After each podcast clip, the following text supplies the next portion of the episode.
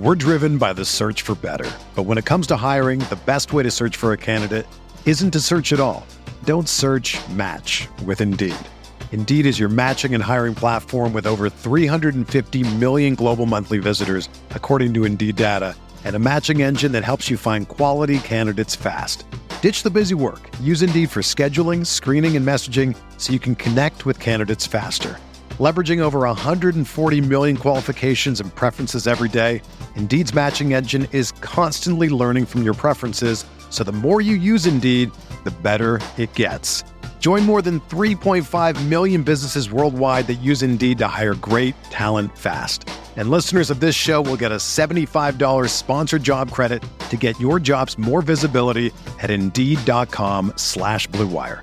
Just go to Indeed.com slash BlueWire right now and support our show by saying that you heard about Indeed on this podcast. That's Indeed.com slash BlueWire. Terms and conditions apply. Need to hire? You need Indeed. This podcast is sponsored by Liquid Death. Are you thirsty? Parched? Do you like dark and eerie, sinister names for your beverages? Then you'll love Liquid Death. Go to liquiddeath.com, use the promo code BIGBLUE. Blue Wire. Welcome back. It's the Big Blue Banter, New York Giants football podcast. I'm Dan Schneider, joined as always my co-host Nick Pilato. It is time to give our final thoughts on this Giants divisional game. Look, we've done a lot of work this week. We've watched a lot of tape. We've had on guests. We've broken down the tape on the last game, but you know, we're almost there. We're almost at the finish line being this divisional game, Giants Eagles Saturday night. And we wanted to kind of do one more podcast, just giving our final thoughts, talking through some things about this matchup and anything on our mind. Maybe, maybe this serves as like a um, what's it called? Like a uh almost like a therapeutic session for Giants fans, but also we want it to be kind of like a pump up session because we do feel like the Giants can compete in this game. I know you might have heard our predictions in the last one. Uh, neither Nick or I will predict the Giants to win this game, which is just we're trying to keep it real here. Look, I want to keep my streak up now. I'm kidding. I'd love for my streak to be broken in this one and I drop below that 85% mark. But we got to keep it real and talk about the matchup as it is. And this is obviously going to be a tough one for the Giants, but there are ways for the Giants to win this football game. And that's what we'll discuss today. But I want to start this podcast, Nick, with something that Giants fans have asked me throughout this entire week and the text message chains I'm on, or just the individual ones. Shout out to a few of my favorite Giant fan friends Phil Delemy, Brett Child, Matt Schneider, Ron Schneider, some of the family members as well, Ari Schneider. Shout out Uncle Steve. But one of the things is what are you worried about most? What's the biggest thing you're worried about? So I want to start with mine, see where you're at on that, and then get yours, Nick. The biggest one for me, and this goes into what we just discussed uh, a few a little a little while ago with Mike, um, who was covering the Eagles, is this is very similar to what the Giants saw last week in the sense that it is like a Fangio principle defense, and the Eagles are have relied all season. I think will continue to on winning with that four man pressure and having the rest kind of drop back in coverage, a, a four man rush, seven dropping. And if that's the case, we need a good game from Evan Neal because this is going to be pre- the whole Giants offensive attack today, or I'm sorry, on Saturday is going to be predicated on can Evan Neal hold up, in my opinion, because if they're rushing four and they're dropping seven, they're already at an advantage in coverage right from the start. And if they're able to get easy wins like we've seen sometimes against Evan Neal this season, with with just rushing four men, just a one-on-one matchup, whoever's matched up against Neal, it's going to derail the entire game, in my opinion, for the Giants. I think it'll, it'll, it'll kind of kill the game. So that's where I start. My biggest concern right now is can Evan Neal hold up? Because I don't want to have it turn to, oh, let's put a tight end there. Oh, let's put Barkley out there and have him chip and release. Because at that point, when you're dropping seven and you have guys chipping and releasing, you're allocating extra guys to protecting the passer. You're you're at such a disadvantage in the passing game from a number standpoint. When you look at the Week 14 game with Evan Neal, and it's something that concerns me a little bit. Haason Reddick had two sacks against Evan Neal. Not too much of a surprise. Haason Reddick is an excellent player. But both sacks came with Haason Reddick knowing that he needed to close inside of the B gap. If you remember, the first right. sack, well, one of the sacks actually wasn't Reddick, it was Brandon Graham. But the first sack that he surrendered, the one to Haason Reddick, Reddick worked hard up the pass rushing arc, got Evan Neal to flip his hips, quickly came right back inside and hit Daniel Jones. The second sack against Brandon Graham was a bull rush where he wasn't going high side like Za'Darius Smith. He wasn't trying to win through the outside shoulder. Each time he was pushing the inside shoulder to keep that B gap secure. And I'm not sure if that's a coaching point, Dan, from Jonathan Gannon or just happenstance. But I would be hard pressed to believe that this defense is going to allow Daniel Jones to run through the B gap like the Vikings did. Look, it happened in the first quarter, it happened in the second quarter. That 20 play drive, Daniel Jones consistently did it but there was never any freaking adjustment to it. It was the wildest thing mm. I have ever seen. Jonathan Gannon's defense is not going to do that. Look, they'll pin their ears back. They'll try to win high side, but they're going to be cognizant of the fact that Daniel Jones loves to use his legs and step up into the B gap. And I think if you stifle Daniel Jones's rushing ability, if you remove that aspect, it's going to put so much more pressure on the Giants to actually throw the football. And if they are playing quarters, or even if they're just playing, you know, more cover two and they're sitting on quick game and they're sitting on those quick little routes, what will the Giants counterpunch be? I have faith that Mike Kafka will find a counterpunch, but is that counterpunch powerful enough to stop the Eagles and defeat the Eagles? And I think that is kind of where I am at right now. I think the counterpunch will be there. It's just, is it powerful enough to put enough points on the board to halt and and, and stifle the offense led by freaking possible MVP candidate Jalen Hurts? And that's the interesting side of it to me. Keeping just on the offense side of the ball, we can talk. We're obviously going to talk a little bit about the other side, but I, I, I got to be honest with you. I feel very I feel a lot more confident in the Giants offense this week than I do the Giants defense this week. This is just not a good matchup for the Giants defense by any means, but I'm hoping I'm wrong on that. And I'm hoping they just have a sick game. you just never know because the big factor in that, and we'll talk about that when we get to it, is Leonard Williams. And we're going to get to that because that's the biggest X factor in this game, in my opinion. But on the offense side of the ball, what I'll be curious to see is, you know, Mike, who we talked to uh, about the Eagles, said it is a defense that really does is okay with um, you know, and this is kind of true of all Fangio defense, but we'll let you go 15, 16 plays down the field, and then we'll stop you when you're in the red zone. You're going to kick a field goal, and we're going to win games because you're going to keep kicking field goals. But in your mind, going into this thing, how do you think Kafka will? Now, again, like you said, maybe he'll have to adjust if if Gannon takes things away. But just starting game plan, do you think he's going to try to do that by running the football and things we saw earlier in the season, or by running similar to what we've seen lately, a lot of 11 personnel, a lot of shotgun, a lot of quick game? Because I do think as good as this Eagles defense is, there is an opportunity for the Giants to, if they're if they're on point like they've been, just run that same quick game passing game against this style of defense.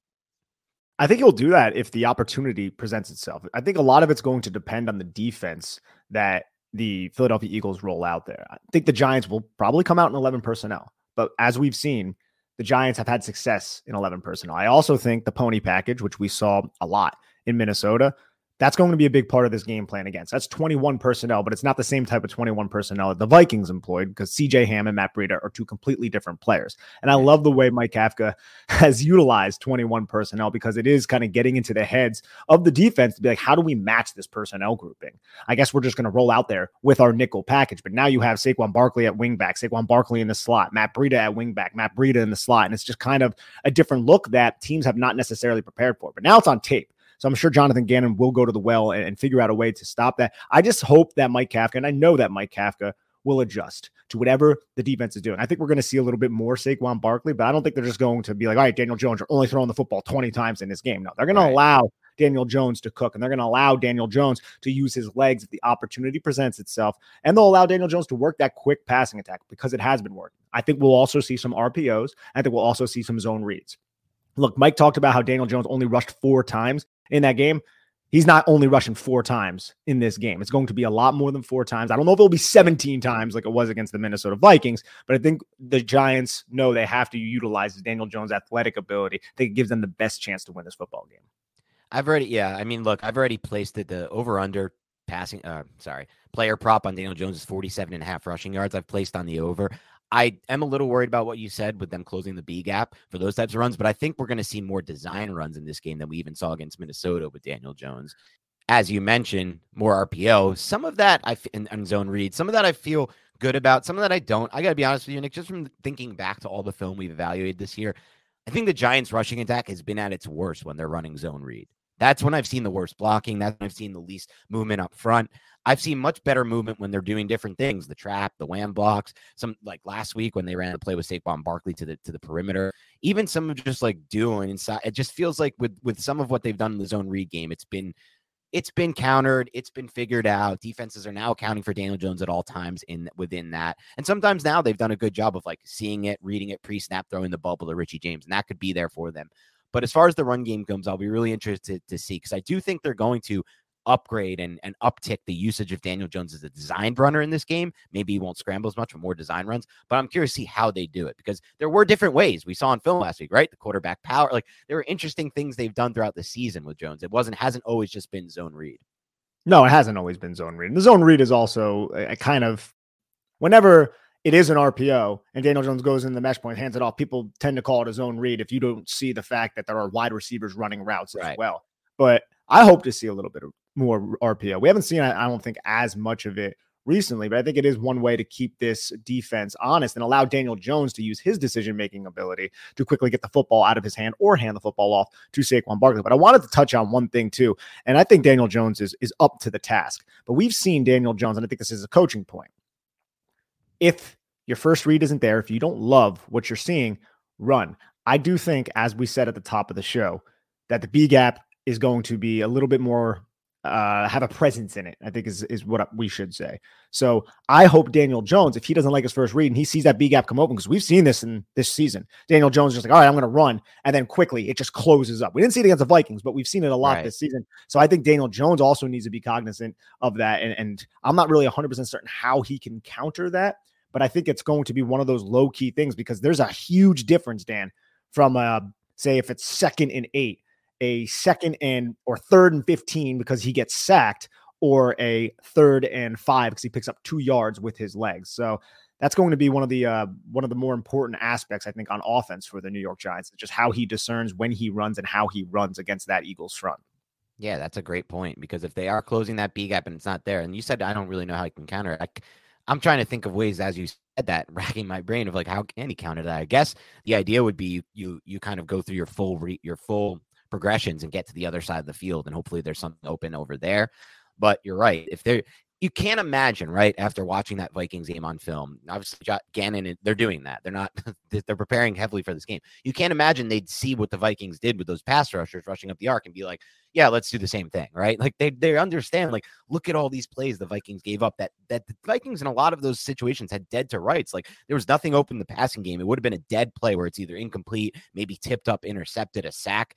And now it's turning into a huge positive gain for the Giants because the B gap's open and Jones is running with it 17 times, like you said. Some were designed, but most were scrambles they're going to take that away. That's like probably the first thing they're going to look to take away. I'm curious what you think would be. I think maybe some some ways to kind of counter that would be just like you said, add more RPO into the game, right? Have some of those quick hitting RPO in breaking slants off the RPO, things of that nature. But I'm wondering what other ways you think the Giants can counter that. I think they're going to use the 21 personnel package. Look, we yeah. saw six, I think it was five or six runs that we have not seen this season from that package. True. And that's pretty impressive, man. Like the end around to Darius Slayton, you had the Statue of Liberty, you had the wing back handoff on third down, you had the jet sweep, Breida. which we've seen several times to Breida. You had the that's Breida four, yarder on second and five. I forgot what that. Yeah, the 28 yard touchdown. That was also. Yep. And how did the Giants manifest that? They took Daniel Bellinger, they moved him to one side, and then they brought Matt Breida in motion, and all the linebackers went that way. I think the right. I don't even like calling it smoke and mirrors. I think it's just smart football. I think using deception. Team yeah, good scheme using deception to set up a numbers advantage to the boundary. I think uh, that might have been a field run, but either way, the Giants have ran that stuff to the boundary before just to kind of keep the Eagles honest is another way to possibly eliminate those linebackers from the play and allow your Andrew Thomases and your John Felicianos and your Isaiah Hodgins of the world to feast on defensive backs. And that's, I think, one that's way that that touchdown right. happened. Yeah. That's what I like the most about those kinds of runs from that package. It's not like you're not relying on these guys like you are like we saw sometimes earlier season in the zone read to win with these these double teams up front and just ways that honestly this offensive line has not done a good job winning with all year. We don't have the personnel right now, in my opinion, to win with those. But when you get them on the move on the perimeter, yeah, they can do a good job. Yeah, they can get out in space and make a play. And also you allow Saquon Barkley more space and more room to do his thing. Or if it's Breida. And what, what you mentioned about that pony 21 personnel package stands out to me. I've seen a lot of coaches try to run different types of packages like that at different times with those like eye candy decoys on the field. Jason Garrett did it sometimes, but it's not just him, other coordinators. And a lot of the times they won't actually give the ball to Breida. Breida will just always be the fake. But this, I, what I love about what Kafka's done is he's given the ball to Breida on multiple occasions. So now you have that all on tape. It's not like you can just be like, ah, yeah, well, we'll pretend like we're worried about Breida, but we know this is either going to go to Barkley or be a play action pass. They have to actually account for Breida because he's getting the ball sometimes. They do it all the time too. This is something that Yep. goes back earlier in the season. Even with Matt Breida, with Richie James, there have been a lot of times the Giants have run jet motion and they just never handed the football off. But third and short, fourth and short, the Giants have been apt to give that football off. And they've had success too. It's not like they're cranking out these huge runs off of it, but they are converting on those on those small or the, on those short types of situations. So I don't know, man. I'm I'm excited to see how Kafka counterpunches whatever the hell the the Jonathan Gannon coach defense puts out there. But I'll say this too, man. We know the Giants have ranked or they did rank dead last in the league in explosive plays this year. Yet you watch that Eagles game from week 14. Yeah, they were down. I get it.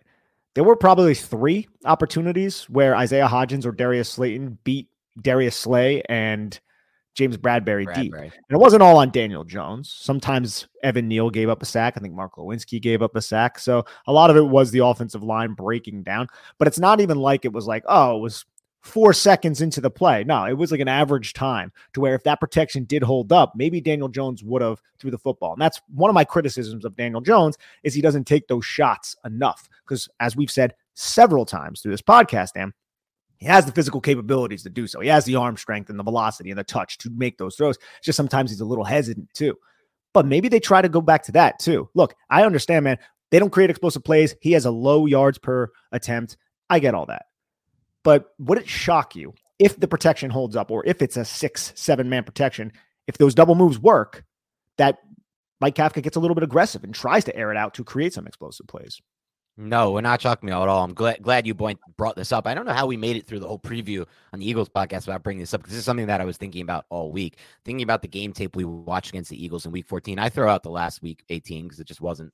You know, uh, Giants are playing all backups, but in Week 14 there were multiple occasions where they ran those double moves and they were open, and the Giants didn't throw them in that spot. But you know for sure this week Daniel Jones and Mike Kafka and that whole crew is watching film from both weeks and they're watching film from week 14. They're like, look at this opportunity, look at that opportunity, look at this opportunity, look at that opportunity. And something we've seen with Daniel Jones lately is he's done a really good job. And I think a lot of this has to do with just getting more comfortable within the system, more time, getting more comfortable with these receivers as well.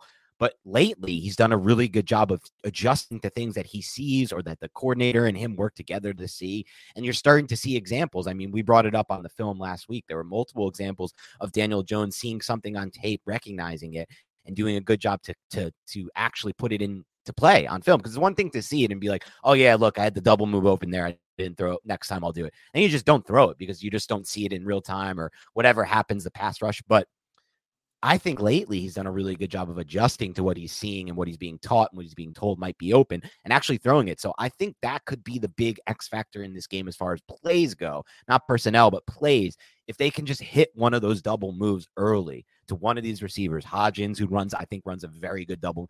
Hodgins to me, it, I'm watching, I've been watching some a lot of Hodgins film lately. Some like just, dude, I don't know what people like. People are looking for speed. They're looking for athleticism. They're looking for all these like combine numbers and flash as you're watching them play. But there's a lot of underrated ability in Hodgins' game as a route runner, man. Like there's all these other things he does well, but route running, I see him setting up these routes and setting up these defensive backs.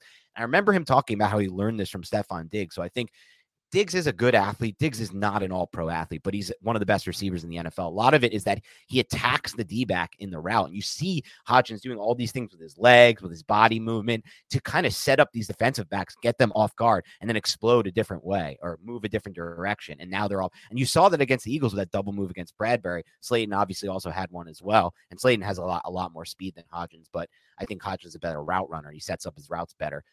I think there's going to be opportunities for both. If they can just hit either one of those two on one of those double moves, make the catch, maybe get all the way to the end zone or convert after the big play.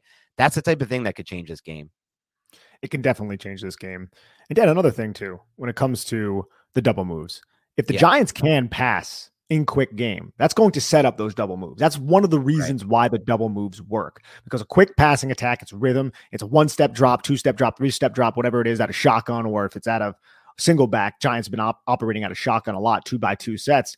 You use a, a slant flat. It's a simple combination. on like a five, six yard slant, get inside. If you successfully complete that a couple different times, those cornerbacks are going to start sitting right. and they're going to start baiting and they're going to want to try to jump that route to get an interception. And I think that's one way an Isaiah Hodgins and a Darius Slayton can just stick and then just go a slow go route. We saw Darius Slayton cook Patrick Peterson in on the Christmas Eve game in that with that same type of route concept. And I think that's one way to create explosive plays, which is something we're all trying to create. Look, the Giants, 10 of I think their league low, might have been 48 explosive plays so far this season came against the Minnesota Vikings.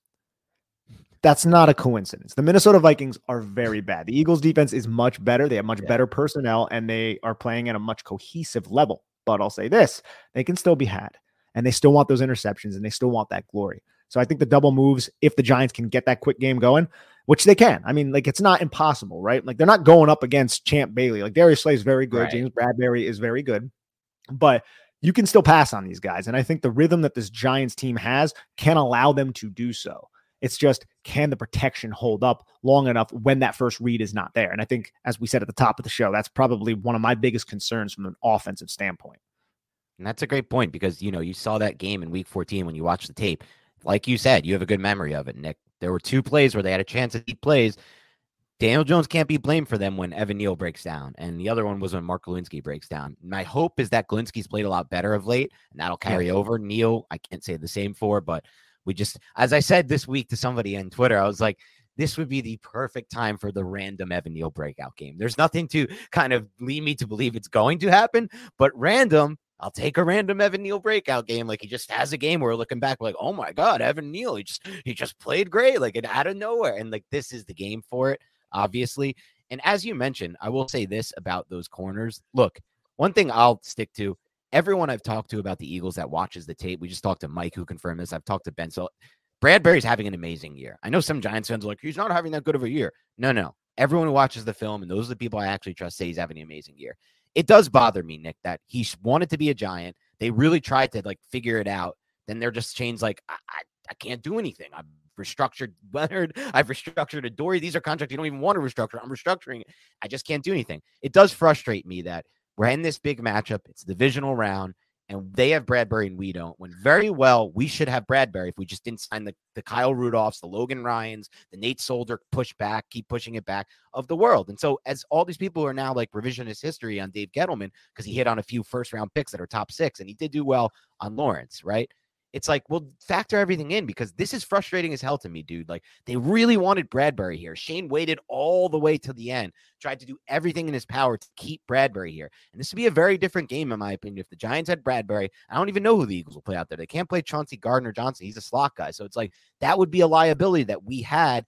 And then we have a guy like Bradberry. And it's like Bradberry, maybe he didn't fit Wink's system. I know people say that, but he's definitely a good, a fucking good as hell fit for what the Eagles are running. That style of defense, that Fangio based defense. And it just, it frustrates the hell out of me. But I will say this at the very least, there is the silver lining of Bradberry can get beat on vertical routes. Bradberry can get beat on those double moves.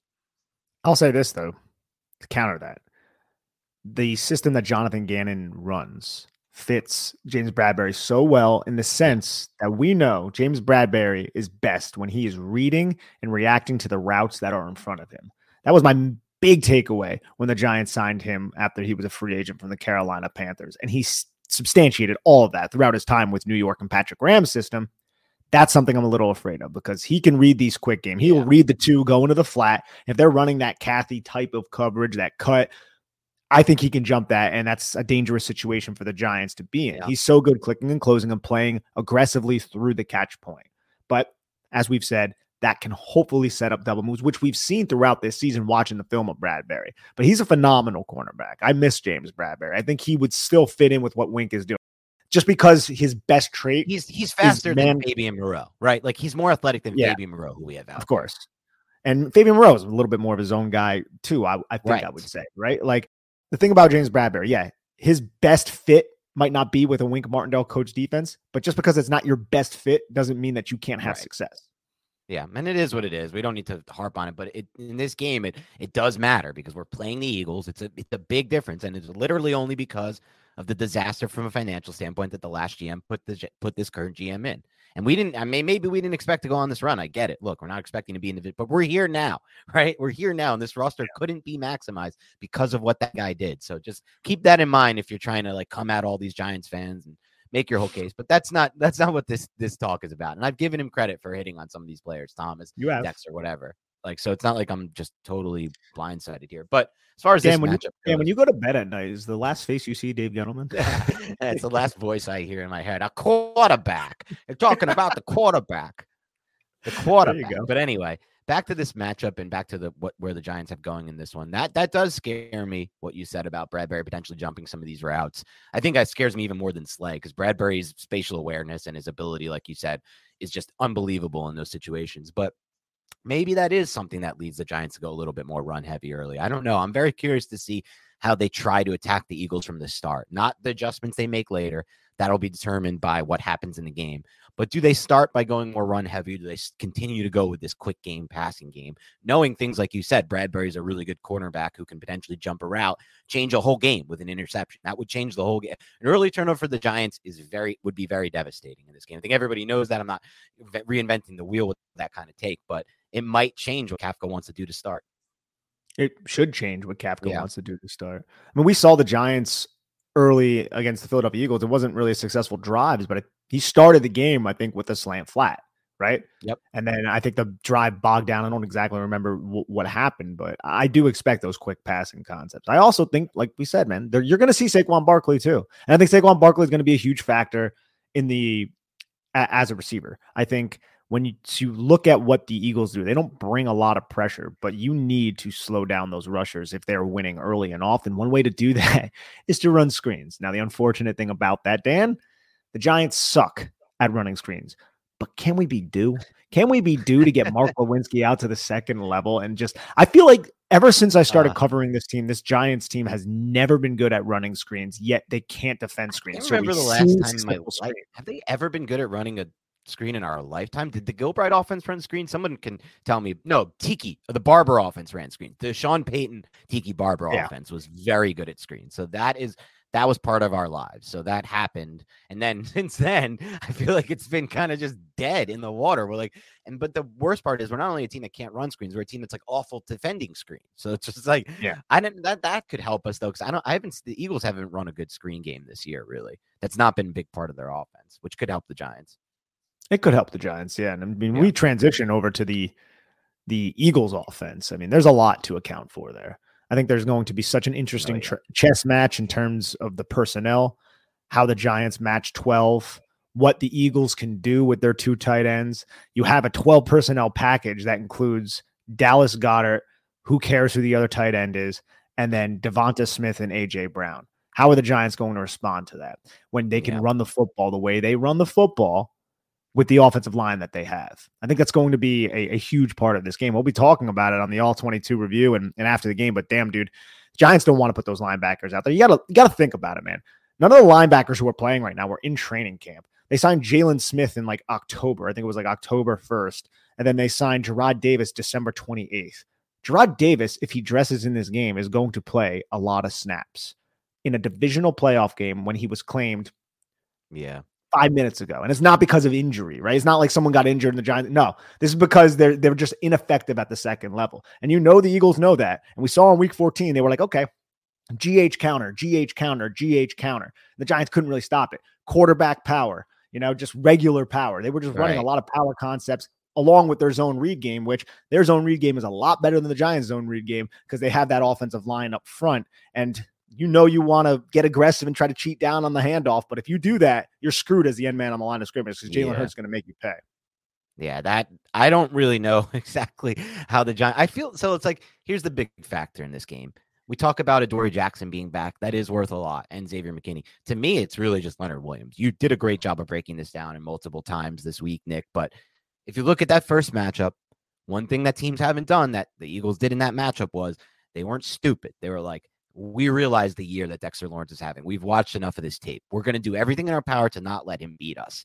That was easier to do, like you said, when it was Henry Mondeaux lining up next to Dexter Lawrence. No offense to him. He's you know, trying out there. He's not. The Ryder Anderson and Henry Mondews of the world are just not good players for the Giants right now. And they're liabilities when they're on the field, to be honest. They're not liabilities in the sense that, you know, you're seeing it as much as you see with a linebacker because it's defensive lineman. But at the same time, like you said, you can see things like that in the first game where they're just double teaming one player, Dexter Lawrence, and being like, whatever, you beat us. But now, in with Leonard Williams in the field, I think that could help the Giants in the pass game, right? In the drop back pass game on obvious pass downs. In the run game, though, doesn't really help unless they're running right at these guys. And when they're running away from these guys with the plays that you just talked about, that's the thing where I'm just like, I'm looking for a solution, but I'm scared because I don't know what that solution would be. We haven't found it all year. We've had a lot of reps. We've had a lot of sample size to try to find a way to stop these counter runs and these runs away from those two big guys in the middle. And there's been no success. There's been no answer. Do you think that Wink could come up with an answer at the last minute right here? Is it like a, a task where you're like, you know what? I just figured it out at the last minute. It's D. Let me write that down. D. Well, funny that you mentioned the letter D because there is one player who has not been a part of the Giants long, who we already brought up, who has not seen a power gap run with the Giants really. They haven't seen many, right? Because he played in week 18, but it's not like the Eagles were running their their true offense. They weren't like shoving power gap down the Giants' throat. And even if they were, it was a bunch of backups trying to fit it. So right. we haven't really seen it since what Washington, because Minnesota doesn't yep. run it. You right. know, Indianapolis ran it maybe a couple a couple times, but not not yeah, all that often. Yeah. So it's been a while. Hopefully, the Giants have learned how to fit it. I'm not optimistic about that. I'm not optimistic that Jarrad Davis will step in and just be this huge difference maker in terms of defending that because a lot of the people I know who cover the Detroit Lions did not have a lot of positive things to say about Jarrad Davis. But it is the difference in what this defense was doing prior when they couldn't defend it to now. So we'll have to, I guess, wait and see. But I think that's another thing on uh if I'm the Eagles offensive coordinator, if I'm Shane Steichen, I'm like, yeah, we're gonna try to run GH counter because all season they just like, think about it. Baltimore, Jacksonville. You just go through Eagles, yeah. both Washington games. I think there's another one, Dallas. Dallas they Dallas ran it too. So it's yeah. It's just a it's a power running concept that the Giants really really struggle to fit. Yeah, I mean, I'm thinking back as far as good Giants teams goes, ones that actually make the playoffs. I've never seen a team have just one thing they just cannot figure out any way to stop. They can't even allocate more resource. That doesn't help. There's just literally no answer. For me, the answer is figure out a way to get the Eagles to, and this happens a lot with coordinators in the NFL, to just find themselves falling into a trap where they're passing the ball a lot more than they than they want to or than they not that they want to than they should against a team like this. Like if i'm the eagles offensive coordinator i'm literally making the giants stop those gh counters and those you know outside runs that that move away from leonard and, and dexter until they do. And then once they do, maybe I'll start to throw the ball a little. And I know that I have AJ Brown. I know that I have DeVonta Smith, but I also know that if I can just keep running the ball at the Giants, I'm going to burn clock. I'm going to keep Daniel Jones in the offense off the field. I'm probably going to win the football game. So we talked about this, Mike, right? The Eagles don't adjust all that much. They have their system. It's an RPO based right. system, and they trust Jalen Hurts to use his decision making to make the defenses pay. That's different than Mike Kafka, and that is different than Brian Daboll and what the New York Giants have done all season. We highlighted that in the previous podcast. But that can be, I would say, a check in the box for the New York Giants. Because if Definitely. Wink Martindale figures out a way to stop, slow down that Eagles passing attack and that rushing attack, they're not used to making as much adjustments. Obviously, they're football minds, they're professional coaches, they're good at it. But I feel like the Giants are much more flexible in terms of the players and what they've done all season, adjusting to different schemes than, say, the Philadelphia Eagles. So if the Giants can come out early and set a tone and hold the Eagles down and, and maybe give up only like three points in the first couple drives, well, things might start to get a little interesting there because we're going to have to see some counter punches from Shane Steichen in that offense. And right. we're not really certain if they're as adept as the New York Giants are at throwing those counter punches.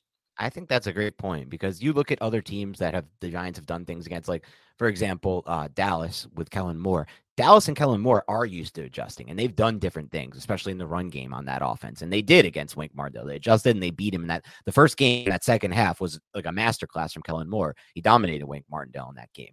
But on the flip side, everything I've heard about the Eagles is they just, like you said, they stick to their system. And if even if you do want to adjust, like they are professional coaches, I'm not taking that away from them. But if you're trying to adjust and do different things that you're not used to and you haven't practiced a lot, like you know we talked about with Sean with the Vikings, they're not just going to come out and run GH counter. They haven't run pulling, they haven't really pulled their offensive lineman all year. They're not ready to do that, or they're not prepared. They don't feel comfortable that is something that does, you know, tick a box for the Giants here. It also, I mean, if they could just get out to a lead somehow, the Giants in this one, 10 nothing, 13 nothing, 7 nothing even, that's when you start to see maybe the Eagles will start to rely too much on the passing game. And that works in the Giants' favor. I really feel like I understand AJ Brown and DeVonta Smith are there, and Quez Watkins against Darnay Holmes in the slot is not good, especially because he's willing to throw the seam. Jalen Hurts and a lot of quarterbacks don't throw the seam, he throws the seam. But still, man, just as long as they're dropping back and passing, it does give the opportunity for Dex, for Kayvon Thibodeaux. Azeez, if he can play through the whole game, I know he's going to start the game or try to start the game. We'll see if he can play uh, more than a handful of snaps. And then obviously Leonard Williams, the big X factor, to make plays that impact the passer. In the run game, I don't know what they're going to do to stop it. That's why, it, for me, it, it does come down to like, almost think like, you know, I do love deferring in football. I'm a big defer guy. In Madden, I always defer. In Strat-O-Matic, I always defer. I want the ball at half. I think you get an advantage. But this might be a game where the Giants look to take the ball, and I don't think they will, but and just try to get out to an early lead to impact how the Eagles want to play on offense. Yeah, and to see exactly what they do. And I think the, another big X factor in the game is just Jalen Hurts' health. Look, it's been over a month, as Mike said, since that injury. But you take one shot from 342 pound Dexter Lawrence. It's difficult to to imagine that that shoulder won't be a little bit sore if it's a right. healing type of shoulder. None of us are doctors here, but it's just kind of human beings being human beings. So I think the Giants need to get hits. Not talking about bounties, nothing stupid like that. Yeah. But you need to pressure and you need to hit Jalen Hurts. And you need to, hey, if you want to run, cool. We're gonna freaking nail you though. And that's the way right. it should be with quarterbacks, right? Like you should look to annihilate the quarterback if he opts to run. Thing is, this is the NFL the guy just drops and slides. It's like the biggest deal if you just go in on him when you're running full speed. It's a that. little I know. Little ridiculous in my opinion. Really, really goes against the defense. So the Giants need to also be disciplined while they're doing it.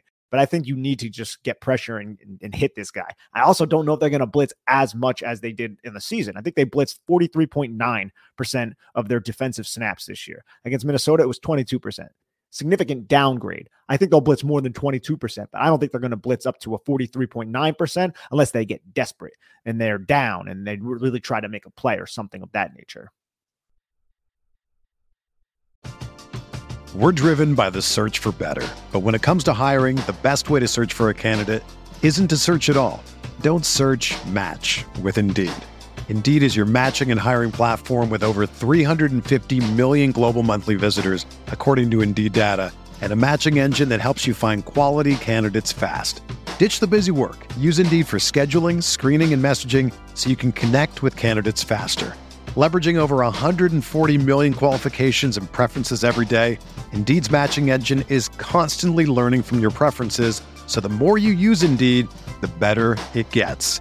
Join more than 3.5 million businesses worldwide that use Indeed to hire great talent fast. And listeners of this show will get a $75 sponsored job credit to get your jobs more visibility at Indeed.com slash BlueWire. Just go to Indeed.com slash BlueWire right now and support our show by saying that you heard about Indeed on this podcast. That's Indeed.com slash BlueWire. Terms and conditions apply. Need to hire? You need Indeed.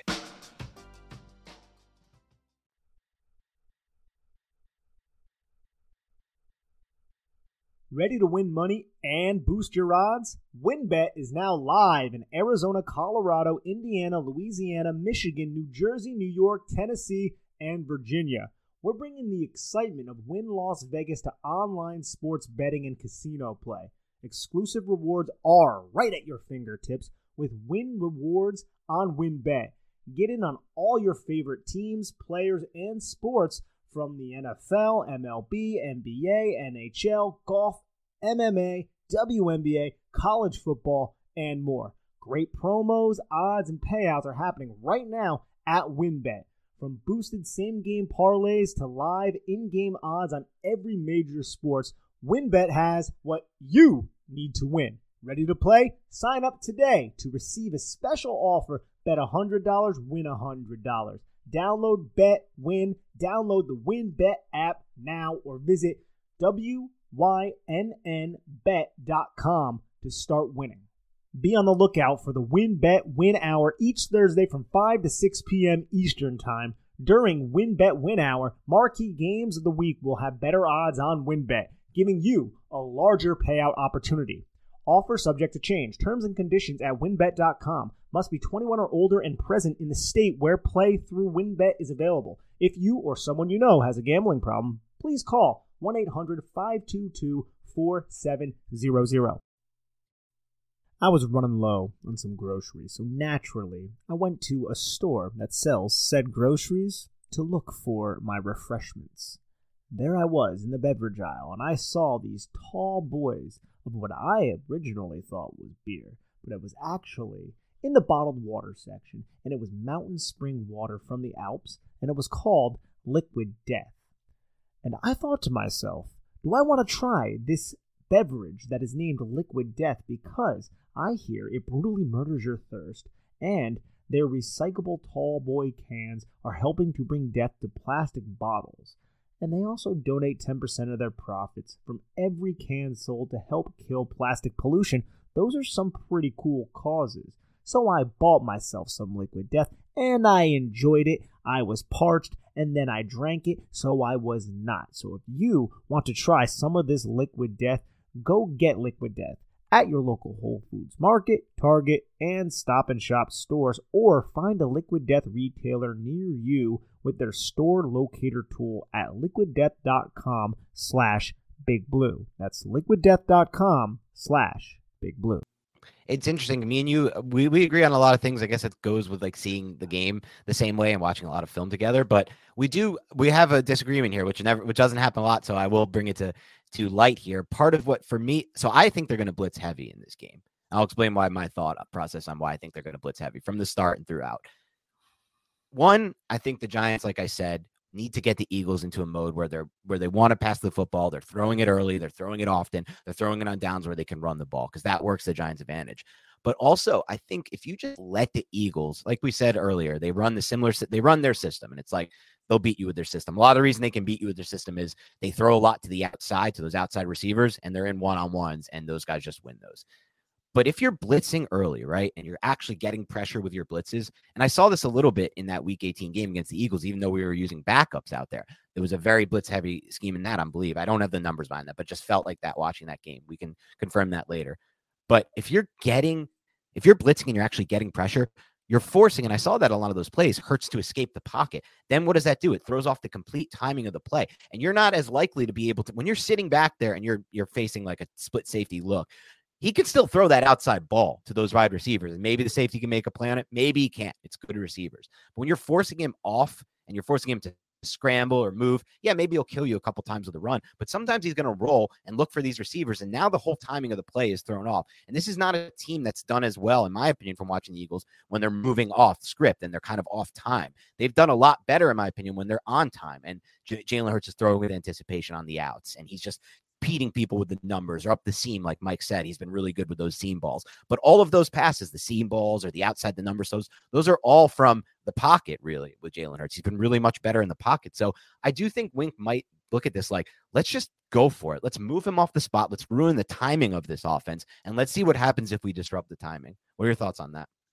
Oh, I think you misinterpreted me. I'm just saying I don't know if they're going to blitz up to. Oh no, no, I didn't. I, I know what you're saying. Yeah. Yeah, I think they're going to blitz, and I think they also should crowd the line of scrimmage to try to get one-on-one matchups for Dexter Lawrence. Because as I posted on Twitter, it's it's a situation where I don't want Jason Kelce to have help from Isaac Seumalo or Landon Dickerson, right? right? I think you need to try to get those one-on-one matchups. One way you do that is you put seven on the line of scrimmage, but that means you could have some sort of liability on the back end. But I think you're right in terms of getting Jalen Hurts off the spot. And I do think that Wink Martindale will end up bringing some sort of pressure, some sort of blitz. It's going to be apex. I'm wondering if he's going to try the cross dog like they did against Justin Fields in week yeah. three. I think we've only saw that like once I since know. then.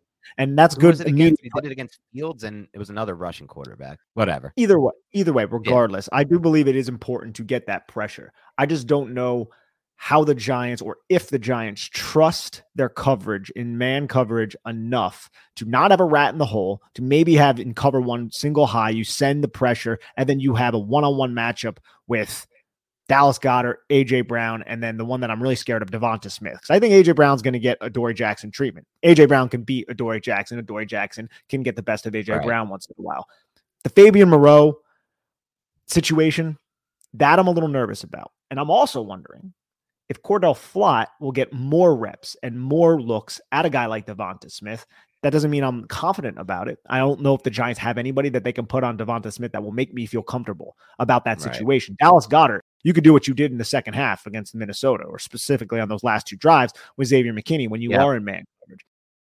I think the Giants will use some man, right? And I just don't know how many times they're going to bring the six. And if they do, they need to freaking get home. And that's the big part. You need to get home if you're going to allocate those guys to the pass rush. I think the Giants look wink winks, right? He didn't wink last week, but this week he may wink and he may bring that pressure.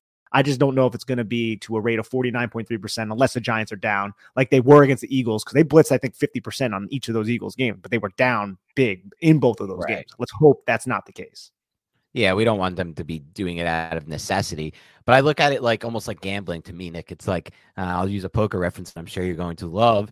You have the ace high flush draw. Some guy re-raises you on the flop. He probably has the set or the overpair, but you're gonna you're gonna push your chips in the middle with a 36% chance to hit that flush draw, and maybe you have an ace live, maybe. So maybe you have like a 43% chance, and that's how I view it because I think if they sit back and they don't blitz, they're not going to have success on defense. That's just how I view this thing. And I don't know that if they do blitz, they're going to have success. Like you said, they don't really have answers in man. They don't really have answers for if they blitz and Jalen Hurts gets out and escapes. That's going to be big plays too.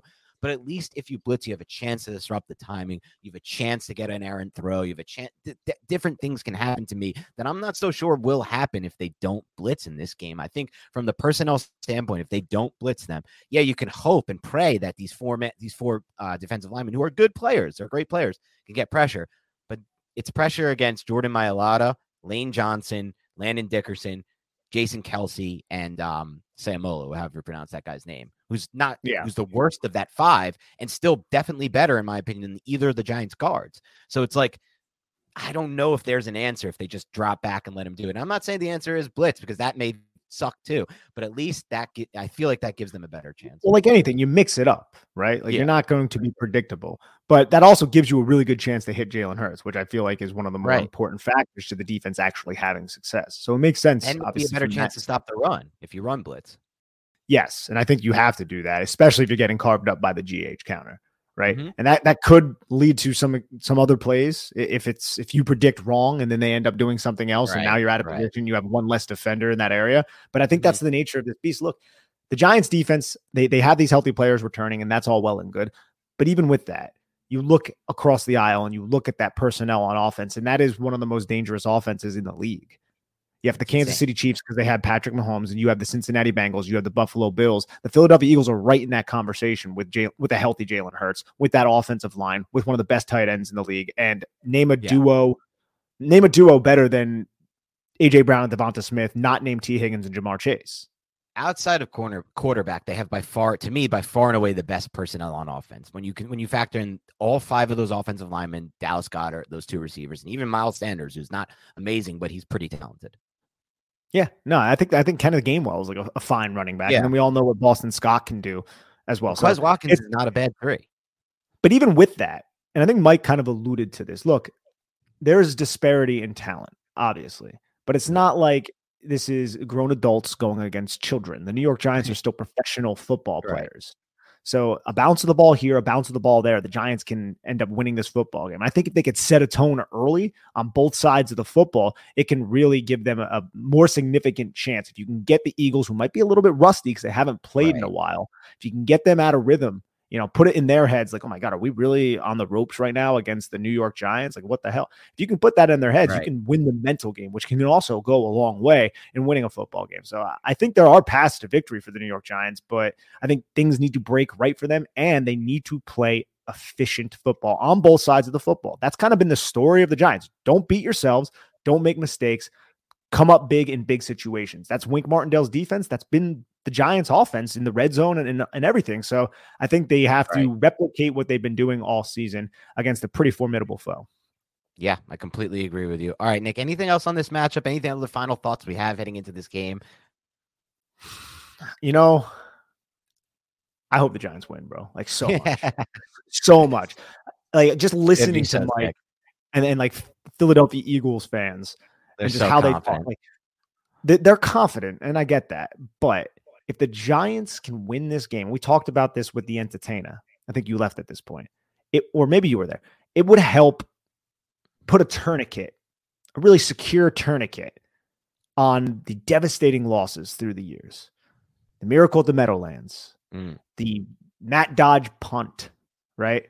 All of the recent losses at the Linc, the Evan Engram drop, the 43 yard field goal by Jake Elliott, the 61 yard field goal by Jake Elliott, the blown 17 to 3 lead by Eli Manning in 2019. It would help put a huge tourniquet on that. It would be such a check mark in the New York Giants' favor in terms of the historical matchup between these two franchises. And I want that so bad, Dan. Yeah, me too, man. It would be so sick to get to play in the conference championship round this season. This is this is house money. I think we'll do podcast after regard like if the Giants lose or win this game, it's an amazing season. It really doesn't matter at this point to me.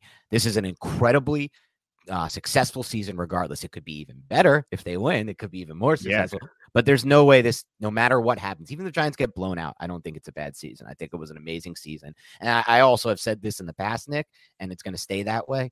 But even if the Giants get blown out and Daniel Jones has a bad game, I still think he's made in- incredible progress. My opinion on him has changed completely based on the progress he's made, and this will not impact my de- de- de- uh, opinion on him. I know a lot of fans are, you know, every single game so high or so low on Jones, and every game has like weighted like so high for these people. They're like, this game was great, now he's amazing. This game was bad, now he's horrible. That's not how we look at this thing at all, and that's not how I. I shouldn't speak for you. That's not how I look at this thing at all. Not one game can make a big difference for me. It's the whole package together. So it's a win no matter what. But I will say this, Nick, they're seven and a half point underdogs in this game. They've been a much better team on the road my entire lifetime right? They've been a much better team when they're underdogs my entire lifetime. It's literally how they've won both their Super Bowls in my lifetime. They've been underdogs the entire way. They were underdogs for every single game, I'm pretty sure, in 2007 run and for 2011 by Vegas, obviously, is what I'm talking about. The underdog team. They're the underdogs again in this one. So it's like there are some factors that are working above the personnel for me that are just like the narrative street factors that I don't know how much meaning they have or they don't have, but it's hard to, to escape them. It's hard to not give them any, you know, any credence or any think about them at all when it's like these things have been happening a lot in my lifetime where it's just like the Giants are underdogs, everyone's counting them out. And I think personally they have a better chance to win this game when they're underdogs than when they're favorites because it's a general like psychology thing in your head. When you're expected to win this game, you can get tighter if things are going wrong, like you said earlier in this podcast. And the Giants jump out to the lead, Jalen Hurts throws an interception, Jalen Hurts takes a big hit, whatever it would be. But when you're the uh, favorite and that type of stuff happens, you might start to get tight. When you're the underdog and that stuff types happen, you're like, yeah, no one, ca- everyone count us out. You're, you're you're using that to your advantage. That helps you yeah. almost. And on the flip side, when you go out down when you're the when you're the underdog, like we can fight this back. We've done this before. We've had the you know we've had the experience. Giants had a ton of experience this year, falling behind and winning in the fourth quarter. It was more so earlier in the season, but regardless, it's happened. They've had that experience. The Eagles don't have that as much. They haven't faced much adversity. They fell behind to the Washington football team or the Commanders, and they lost that game. They didn't come back to win that football game. And most of their other wins this year have just been games where they're ahead the whole time. I know they kind of came back against the Colts in that weird game, but not really. It was like, did they were they ever going to lose to the Colts? It's like seventeen to sixteen or something. Yeah, right. It was like a it was a close game where it's just like, all right, whatever. They're going to win this football game. So I think all those factors are interesting to me too, for sure. Um, so yeah, that's my final thoughts on this game. The one thing I would say, this is probably for a, a maybe a larger discussion or a later date, but if the Giants can win this game and get to the conference championship game, I think at that point they can beat anybody because this Eagles team to me is the is one of the best teams remaining. You can say, well, on the other side of it, the Chiefs ha- the the the AFC has the Chiefs, the Bills, and the Bengals, and those are the three best quarterbacks remaining, in my opinion, by far. But those rosters are significantly worse than this Eagles roster. The Bills' past defense has been really bad for a long time now. It's not what it was. I don't think it's getting back to where it was without Von Miller and with whatever this version of Tre'Davious White is not the same Tre'Davious White. The Bengals, with three of their starting offensive linemen out, that is not going to be the same team moving forward. And then the Chiefs, their defense really hasn't been that great all season. No offense to Steve Spags, our boy, but like that defense has not been that good this season. So this is to me the same level of team they're facing. So if they can win this game, the Giants, I then get my confidence up. I famously told one of my best friends, shout out Gary Levine, who doesn't listen to the show, he's a Jets fan. But after the Giants beat the Packers in 2011, the 15 and 1 Packers in, in Lambeau, and that was a game they won where one, they had controversial things go against them. They had that fumble overruled or whatever it was, where it was a bull BS call that they got screwed on. They basically dominated that game against the Packers. After that game, I said, This team is winning the Super Bowl. And I never said that about a Giants team in my life. I've never had that kind of confidence. I was like, I could not be more confident they're winning the Super Bowl. They went out, they beat the Niners, Patriots, they got it done. So if they can win this game, I feel like from that point on, Nick, I'm I'm confident that they have a good chance against anyone. That's what I'm hoping too, man. And I feel like I'd be right there with you, especially if the Giants come in here and they show the type of resilience that they've shown all season. So I'm yep. really, obviously, very hopeful for the New York Giants, but it's going to be a tough task. All right. Thanks to everyone listening this week and who's been following us all along. Keep it locked and loaded. More stuff to come, but Now's the wait. Now's the calm before the storm. Giants Eagles. It's coming up in a few hours from now, depending on when you're listening to this. So have a great rest of your weekend. Try to try to stay, you know, try to not be too nervous. Try to get some sleep. I know it's hard these days. I don't think I think once it comes to Friday night, I'm gonna have a bad sleep night Friday. I just have this feeling already, Nick. Hopefully I'm wrong about that because sleep does really impact the mood but I just think I'm going to be too nervous and too excited really going into Saturday. Yeah, I don't know. We don't really need sleep on this end, right? Like I'm I'm all jacked up. I'll sleep later. Okay. I'll sleep later. Let's get the work done. Let's get ready for this game. And hopefully the Giants are sleeping a lot because they need to be well rested. Yeah, sleep sleep is the cousin of death, Nick. I don't know if you get that reference. Probably don't, but one day maybe you will. What is it from? Is that from your show, The The Wire or whatever? no, it's from uh Nas. It's from Illmatic. Yeah, no. Album see, that you should listen to at some point. I probably would like it. I like rap, but you you mentioned stuff. You mentioned like rappers that I've never heard of before in my life. Oh man, I I'll listen to, to edit that out, saying you've never heard of Nas before in your life. No, no, no, no. I, have heard of Nas. I, have heard of Nas. I, I haven't listened to him. I've definitely heard of Nas, but there are other rappers that I've heard you mention that I I'm not familiar with. Oh yeah, Big L. I reference reference Big L a lot. Nobody knows Big L. Big L's like a very niche reference, but still, in my opinion, the greatest rapper of all time, the best rapper of all time, best punchlines, best flow, and best lyrics. So I'm gonna end the note on that for all the Big L fans. Shout out to you guys. You guys are the real ones. But anyway, go Giants. The big game coming up. We're super psyched. We can't wait to discuss it with you after.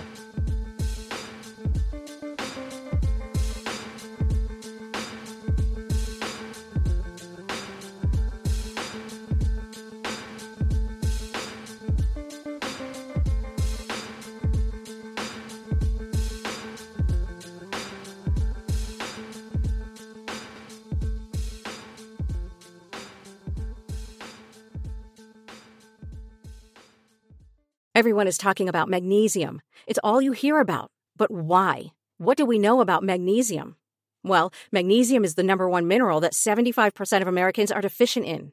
If you are a woman over 35, magnesium will help you rediscover balance, energy, and vitality. Magnesium supports more than 300 enzymatic reactions in your body, including those involved in hormonal balance.